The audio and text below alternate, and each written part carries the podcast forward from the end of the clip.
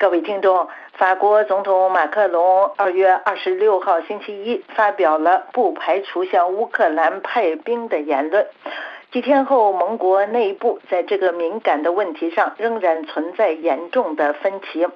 在其言论引发强烈的争议后，马克龙于二月二十九号星期四又说，他的每句话都是经过斟酌之后说出的。法国《世界报》记者爱丽丝·文森特和菲利普·里卡德周五联合撰写文章，表示，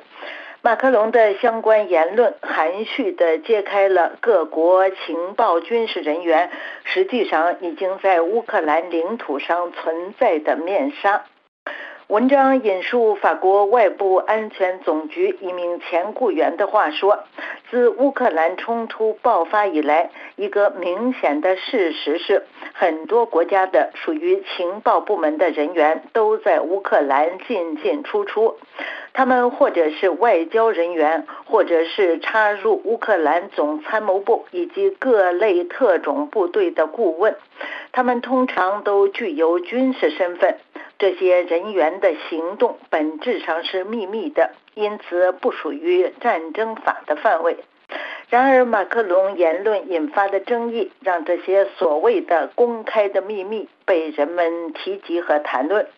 一位乌克兰外交消息人士证实说，所有盟国都在乌克兰有存在，所有盟国的情报部门都有人在乌克兰，但他们不是作战部队。他说，自去年十二月以来，就有传言说盟国在讨论加强在乌克兰的军事存在。他对此表示欢迎。他还说，如果运送给乌克兰武器，就必须有人在现场提供如何使用设备的信息。另外，乌克兰也是新的军事设备的实验场，比如无人机就在乌克兰进行了测试。当然，相关的专业人士是在现场的。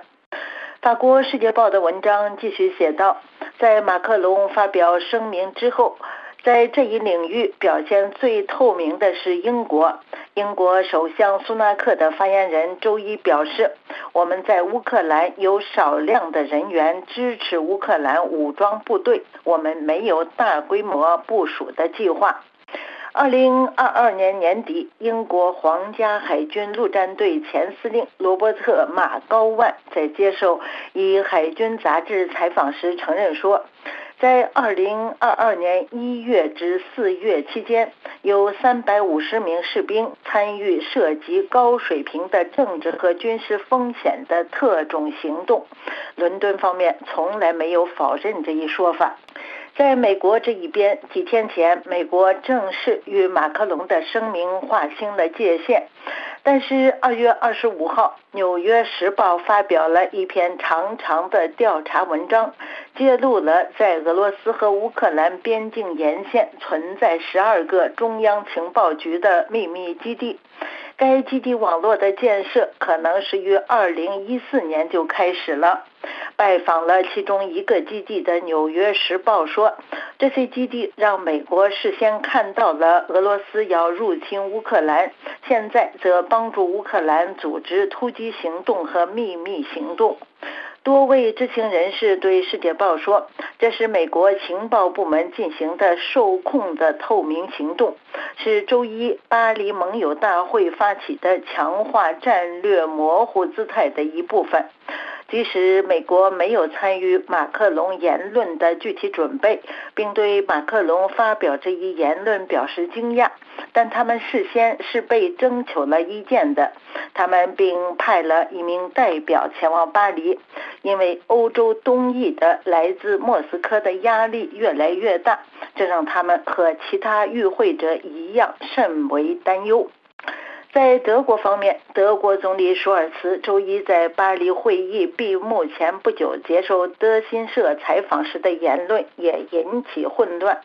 当德国总理被问及他拒绝向乌克兰提供远程导弹的时候，舒尔茨说：“提供射程超过五百公里的武器是不负责任的。”德国总理还提到，英国和法国在确定目标上所提供的支持，德国无法做。这意味着英国和法国这两个盟友在乌克兰领土上有存在。伦敦否认了这一说法，但巴黎没有否认。各位听众，以上是法国《世界报》摘要节目。本次节目由阿曼婷编播，感谢收听。